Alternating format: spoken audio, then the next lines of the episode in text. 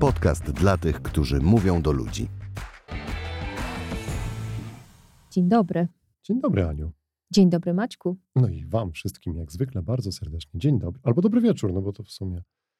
O różnych porach jesteśmy Tak, ludzie słuchani. są różne, w różnych porach słuchają, mają różne preferencje. Y, dokładnie, z różny poziom zainteresowania, różne postawy do tematu, o którym rozmawiamy, a my ciągle o tym samym.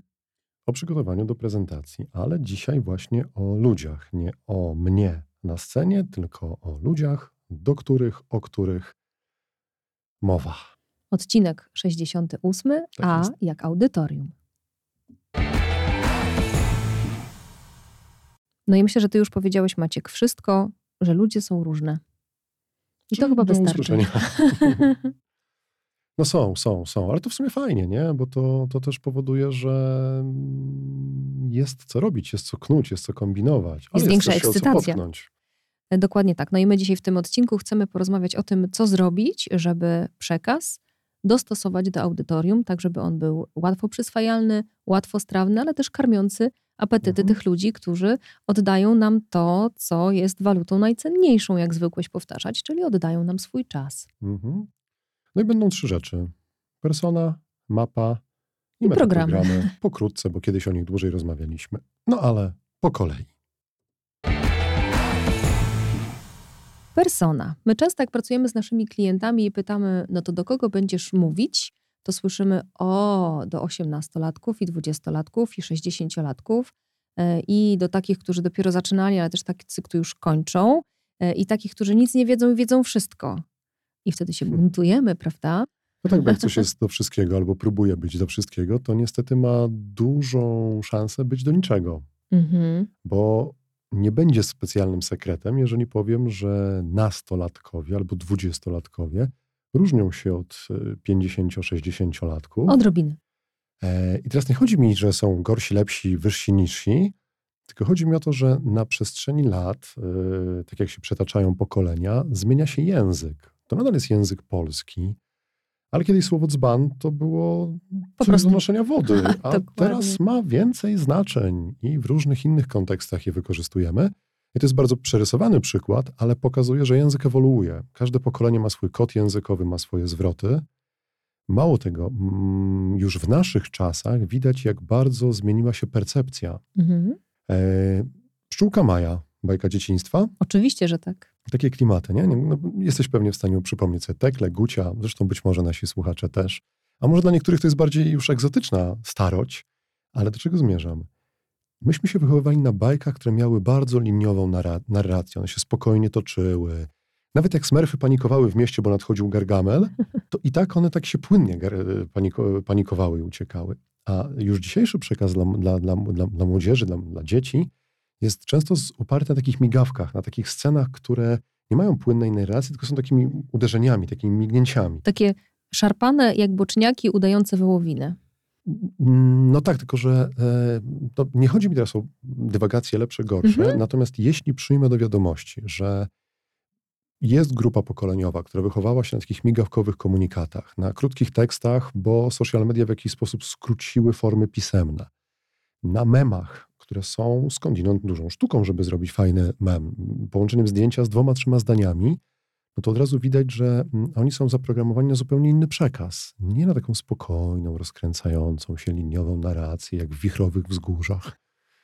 E, No i to, to dużo zmienia. Dobrze, żebyśmy sobie na to odpowiedzieli. Y, Jak mówisz o bajkach, to myślę sobie też tak, że jeżeli będziemy chcieli mm, w warstwie narracyjnej, o której będziemy mówić w kolejnym odcinku, odwołać się do jakichś przykładów e, z filmu czy literatury, no to może się okazać, że pewne przykłady dla jednego pokolenia kultowe, dla drugiego są zupełnie nieczytelne. Dlatego tak ważne jest zadać sobie pytanie, do kogo ja e, mówię. My zwykliśmy powtarzać, że warto wejść w buty odbiorcy.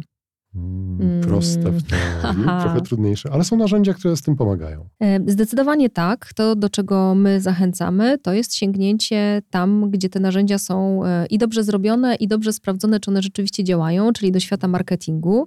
E, Bo nie wiem, czy wiecie, nasi drodzy słuchacze, że w momencie, kiedy tworzy się na przykład reklamę proszku do prania, to zanim ją się wypuści, mm, to sprawdza się komu chcemy ją powierzyć, komu chcemy powierzyć ten produkt do kupowania, jak wygląda decydentem. życie Mhm. tych osób, jakie są ich zasoby finansowe, jaki rytm życia, czy mają dzieci, ile tych dzieci, czy mieszkają w miastach, czy też poza nimi. Czyli robi się tak zwaną personę, taką, taki zgrubny szkic e, osoby, do której my kierujemy nasz to- komunikat. Zanim do tej persony, bo to jest świetny przykład, bo on dokładnie pokazuje to, co jest głównym wyzwaniem. Przecież proszek do prania jest produktem dla wszystkich. Piorą Mhm. osiemnastolatkowie, albo są opierani osiemnastolatkowie, ale używają. Niektórzy piorą i chwała im za Tak to. jest. Piorą 70-latkowie i wszystkie te pokolenia po drodze. Natomiast my, jako firma, która sprzedaje ten proszek, oczywiście to jest metafora, my tutaj mówimy o kimś, kto wychodzi na scenę i sprzedaje swój pomysł, swoją Ideę. ideę, swoją Mhm. wiedzę. My, żeby, ta, żeby to kupno się pojawiło z drugiej strony, musimy się zdecydować, kto jest dla nas tą główną grupą docelową. Jak będziemy w jednym przekazie próbowali powiedzieć do wszystkich, to to rozmyjemy. I persona służy temu, żeby po pierwsze założyć nam taki, no powiem brzydko, trochę kaganiec, żebyśmy nie wpadli na pomysł szczekania do Mhm. wszystkich, tylko żebyśmy właśnie wybrali sobie jedną grupę. A jak tą personę się buduje, no to po kolei. Mhm. Tam jest kilka pytań, na które warto sobie y, odpowiedzieć. Niektóre są takie bardzo oczywiste. Jaki jest wiek tych ludzi? Jaka jest No, ich płeć? Przedział, ale przedział Mhm. rzędu, tak powiedzmy, dekada na maksimum, a nie, a nie, a nie całe życie, no bo to wtedy bez Dokładnie sensu tak. robienie tego. Jakie jest e, ich doświadczenie, wiedza w danym temacie? Mhm. E, Jakie mają także nastawienie? E, Zatrzymam się na moment przy tej wiedzy, no bo pewnie płci i wieku wyjaśniać nie trzeba. Natomiast z wiedzą jest tak, że mm, my jako ludzie, którzy są oblatani w temacie, jeżeli jesteśmy prelegentami, ulegamy czemuś, o czym my już Maciek e, na pewno mówiliśmy. W podcaście. Straszyliśmy Tak, tak. klątwą wiedzy. przejeżdżała przez ekran. Tak robiąc, Dokładnie. "Uuu". E, czyli my popadamy w taką pułapkę, że mówimy językiem, który jest zrozumiały dla nas, jako dla ekspertów i dla ludzi, którzy są nam podobni. Efekt jest taki, że ci, którzy są na początku tej merytorycznej drogi, nie mają tak bogatej wiedzy i Mhm. doświadczenia jak my, no to okazuje się, że niewiele rozumieją. No i wtedy możemy przestrzelić i stracić y, część audytorium, która jest dla nas ważna. Bywa też tak, że y, błędnie zakładamy, bo sobie nie zadaliśmy tego pytania, tylko myślimy sobie, no ja jestem mądralą, mam 20 lat y, doświadczenia w danym temacie, no to muszę tym ludziom kawa na ławę, powoli, głośno e, wyjaśnić, z czym No, ja do nich przychodzę. Tak jest. A tymczasem okazuje się, że na scenie są ludzie, którzy są podobni do mnie z doświadczenia, no i czują się traktowani co najmniej niepoważnie. Dlatego tak ważne jest zadać sobie pytanie, jaka jest wiedza i doświadczenie tych ludzi w temacie, z którym ja do nich dzisiaj przychodzę. E, Potem wchodzi nam kwestia mm, bardzo ważna, mianowicie nastawienie do tego tematu. My żeśmy, ty, ty żeś Maciek przy y, omawianiu celu, czyli literki C z naszej prezentacji, mówił o tym, że y, uruchamiamy proces decyzyjny w głowach naszych odbiorców i to, co jest Mhm. istotne, to zadać sobie pytanie, czy oni są tacy całkiem na nie i w ogóle nie wiedzą, z czym to się je, czy też może gdzieś dają nam taką szansę, żebyśmy zaistnieli w ich świadomości z tematem, z którym do nich e, przychodzimy. To jest taki obszar przekonań, który warto też sobie poświęcić uwagę w, w tej personie, żeby zastanowić się, jakie przekonania mają moi odbiorcy na temat tematu, o którym mówię, Mhm. produktu, który prezentuję, no w zależności co jest tam merytoryką mojego wystąpienia. I obok tych przekonań bardzo blisko leży coś niesamowicie ważnego, natomiast na, na, mianowicie wartości tych ludzi, którzy, którymi Mhm. oni się kierują. Co, ich, co jest dla nich ważne, co jest dla nich takim kompasem w życiu zawodowym, w życiu prywatnym, w karierze, w tych obszarach, co, co, do których e, będziemy się tam e, zbliżać w, w naszym e, wystąpieniu. No i to taki bardzo obrazowy przykład, bo na tych, na tych wartościach można się bardzo mocno poślizgnąć. Powiedzmy, że jestem facetem, Mhm. który ma rodzinę. Mm, No, że mi w, w sposób oczywisty na niej zależy, że zależy mi na tym, żeby zabezpieczyć jej mm, byt, bezpieczeństwo i tak dalej, i tak dalej. I los mnie rzucił do grupy ludzi o wiele młodszych ode mnie, którzy na przykład uprawiają różnego rodzaju sporty uznane szeroko za sporty ekstremalne. Że ja do nich wyjdę z moją wartością bezpieczeństwa. To oni mają zupełnie inaczej zdefiniowaną- z nimi, prawda? Że to nie to ich kusi, nie to ich motywuje. Dlatego tak ważne jest wejść w buty odbiorcy i na przykład popatrzeć, jakie mogą być wartości dla tych ludzi, a nie dla mnie, bo ja nie Mhm. mam mówić do siebie, tylko do was. To może Dokładnie być tak. zupełnie inny świat. Mhm. E, W świecie idealnym byłoby tak, że moglibyśmy tych e, ludzi poznać, e, pomacać, posprawdzać, Wypytać. wypytać. No ale nie zawsze tak jest. Na szczęście nie jesteśmy tutaj na pozycji straconej, bo ktoś wymyślił takie narzędzie, które w te głowy i w te buty pozwala Pomaga wejść, zanurkować. Mhm. Tak, no, tutaj myślimy o, o zapożyczeniu z design thinkingu, mianowicie z, o mapie empatii, która jest bardzo prostym narzędziem, e, z tym, że warto się do niego przyłożyć, bo ono prosto mhm. wygląda na, na, na kartce, natomiast żeby je zrobić na serio, no to naprawdę wymaga chwili czasu i skupienia. Hmm, oczywiście podlinkujemy taki formularz mapy empatii pod tym odcinkiem. Zresztą po wpisaniu tego hasła w, w Google na pewno znajdziecie opisy. W telegraficznym skrócie jest to taki taki arkusz, gdzie mm, osadzamy sobie w centralnym punkcie naszego potencjalnego odbiorcę, no to już z persony go znamy, i zastanawiamy się, co on na co dzień na przykład widzi z rzeczy związanych z tematem, o których mówimy. Co on na co dzień słyszy z podobnych obszarów, e, co myśli i co mówi. I jak naprawdę mm, postawimy się w jego położeniu, odpowiemy na te pytania, to nagle okazuje się, że w dość prosty sposób jesteśmy w stanie powiedzieć, odpowiedzieć na ostatnie dwa pytania z mapy empatii. Jakie będą największe korzyści z tego, o czym my mówimy i jakie są największe bolączki, mhm. które go dotykają. No i dzięki temu uzyskujemy potężne narzędzie do tego, żeby argumentować, przedstawiać to, z czym przychodzimy. Mhm. Nie zmienia to faktu, ja podkreślę, że jeżeli robimy bardzo ważne wystąpienie, to warto znaleźć czas i spróbować dotrzeć do reprezentantów grupy odbiorców i zrobić takie beta testy z ich udziałem, zapytać ich. No, dzisiaj w dobie elektronicznych ankiet, no właśnie. E, ankiet na LinkedInie czy, czy dowolnym miejscu można naprawdę uzyskać bardzo fajne efekty, niespecjalnie nakład, nakładem wielkiej pracy, który byłby, no nie wiem, nieopłacalny w stosunku do e, wzrostu efektywności naszego wystąpienia. Mhm. To, co z mojej perspektywy jest bardzo ważne, jeżeli chodzi o audytorium, to jest mieć jako prelegent przygotowujący się do wystąpienia z tyłu głowy taką myśl, że to wystąpienie ma być dla ludzi, a nie dla mnie. Żeby umieć tą perspektywę zmienić e, i pilnować, czy rzeczywiście ich cele i apetyty tej, tej, tej publiczności zostaną e, zaspokojone. Mhm, tak, no myślę, że mając taką myśl, taką cierpliwość, taką pokorę, bo myślę, że tutaj też sporo pokory jest potrzebne, żeby, zdecydowanie. żeby w to wejść, no to niezależnie od tego, jakiego narzędzia użyjemy, to już jesteśmy zdecydowanie bliżej sukcesu. Mhm. Mm, jeszcze jest pewien specyficzny e, przypadek wystąpień, tak bym to powiedział, bo jak pada hasło wystąpienia publiczne, to bardzo często w głowach rysuje się obraz dużej konferencji, tam 100, 200, iluś set osób na, na, na sali. Mm, no i wtedy rzeczywiście e, ciężko jest tych ludzi wrzucić do jednego woreczka. Mm, no tutaj pewna uniwersalność języka, o której jeszcze powiemy, przychodzi nam z pomocą, ale mimo to jakąś personę warto zrobić, żeby mieć punkt zaczepienia.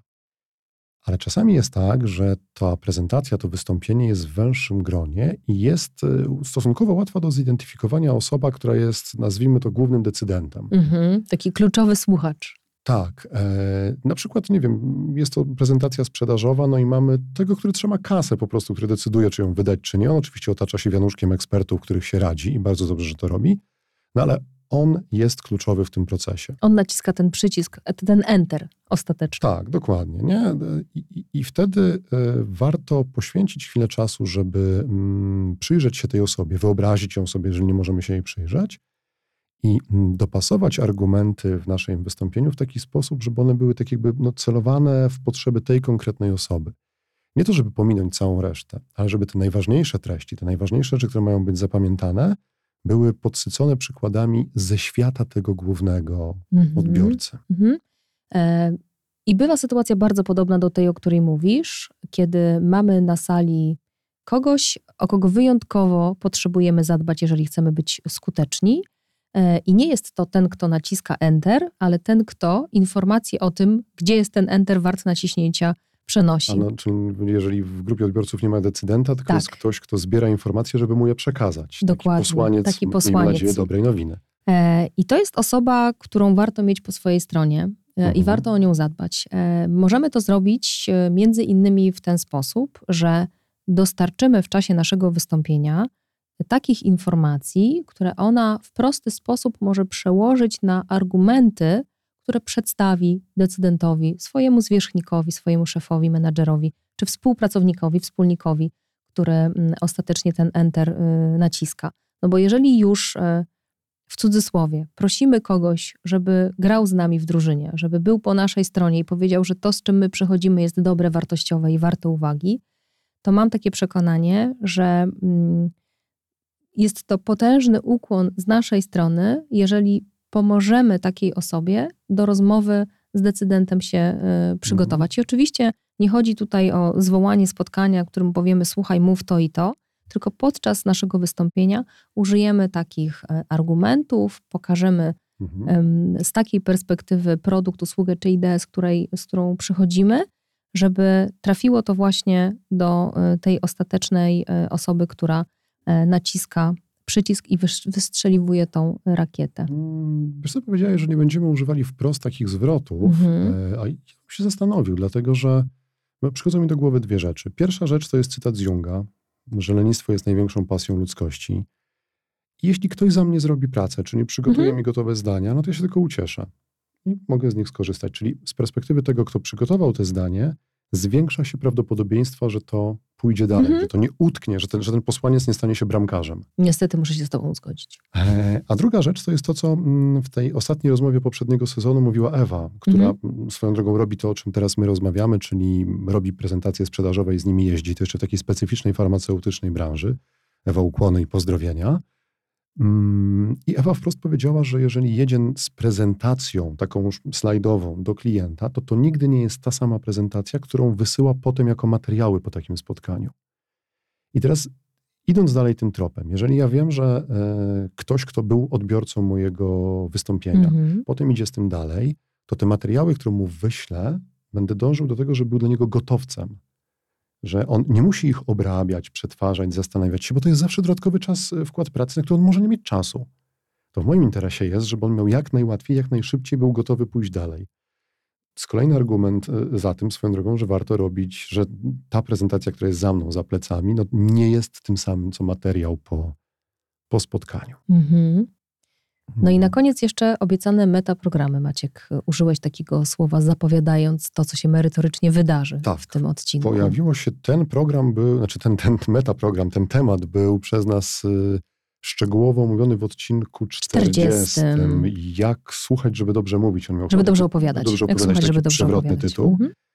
Więc jeżeli byście chcieli więcej, to tam serdecznie zapraszamy. A teraz, żeby nie było tylko, że odsyłamy, to to w telegraficznym skrócie. Metaprogramy to są takie skrypty, które mamy wgrane w głowę, mhm. takie oprogramowanie bazowe, które determinuje to, w jaki sposób się zachowujemy, działamy, co za tym idzie, jak mówimy, co za, I tym, jak słuchamy. co za tym idzie, jak słuchamy, czyli na jakie słowa jesteśmy wyczuleni.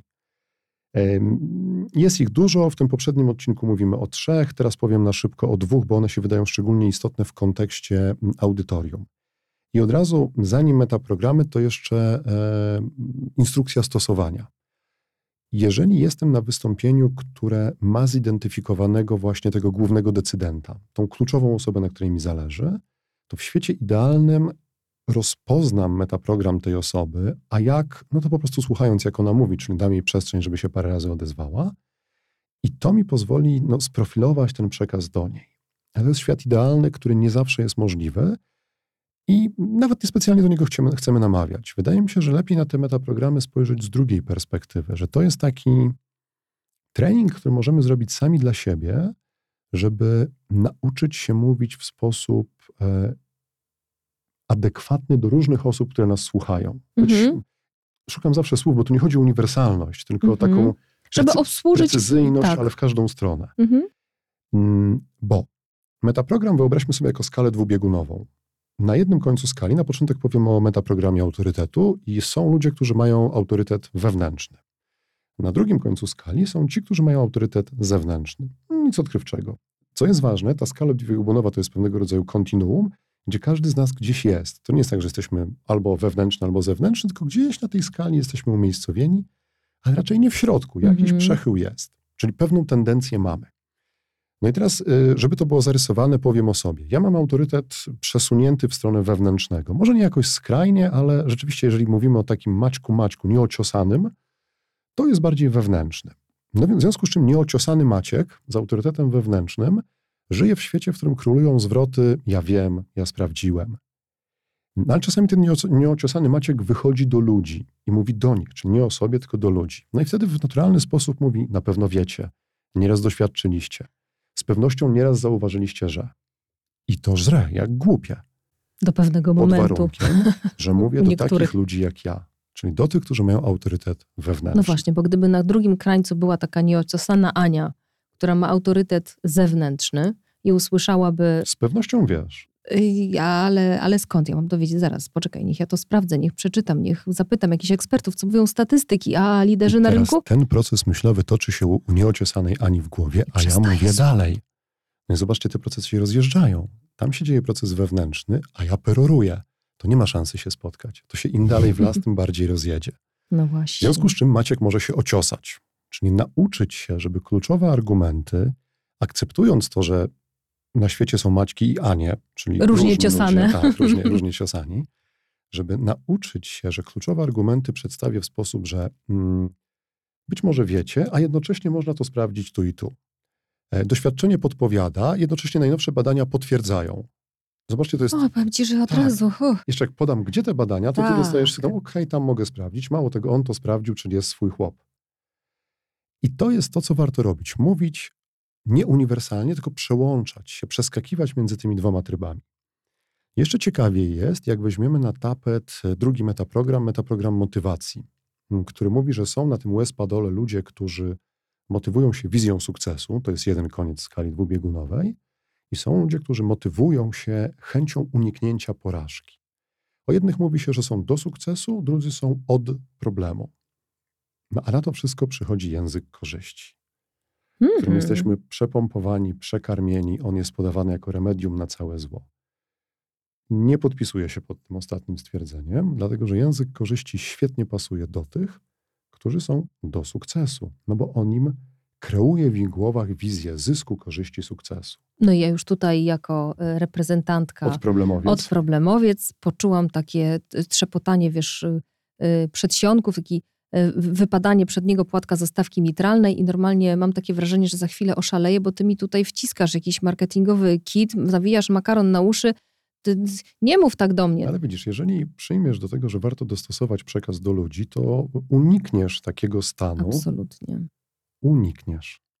To jest tak samo silny argument. Niekoniecznie język korzyści. Powiedzenie, że można od czegoś uciec, zabezpieczyć się, oszczędzić, nie przegrać, nie stracić, dla niektórych jest dużo bardziej motywujące do zmiany, do przyjęcia naszej, naszego punktu widzenia, niż ten przysłowiowy makaron na uszy nawijany językiem korzyści. Zatem podsumowując, to co warto zrobić, e, biorąc pod uwagę literkę A w naszym modelu prezentacja, to zadać sobie pytanie o to, kto zasiada na naszym audytorium, w naszym audytorium. Jakie jest płci, w jakim wieku, jakie ma doświadczenie z tematem, jakie ma nastawienie, postawę, jakimi obawia. wartościami, tak, e, jakie, czego się obawia, jakimi wartościami kieruje się w życiu. Jeżeli możemy zapytać, super. Jeżeli nie, mamy mapę empatii, która pozwala nam zanurkować w głowy Mhm. i buty naszych odbiorców i dotrzeć do tego, czego oni potrzebują, po co przychodzą na spotkanie z nami. No i z pomocą przychodzą nam także metaprogramy, e, które dzisiaj dwa, po resztę odsyłamy do 40 odcinka naszego podcastu. to w przeszłość. A w przyszłość zapraszamy Was w przyszłą środę, gdzie przejdziemy wreszcie do pakowania tego czym, czegoś, czym jest nasze wystąpienie, tak żeby był prezent, czyli, no, czyli opakowanie. A jakie to? Powiemy Wam w przyszłą środę.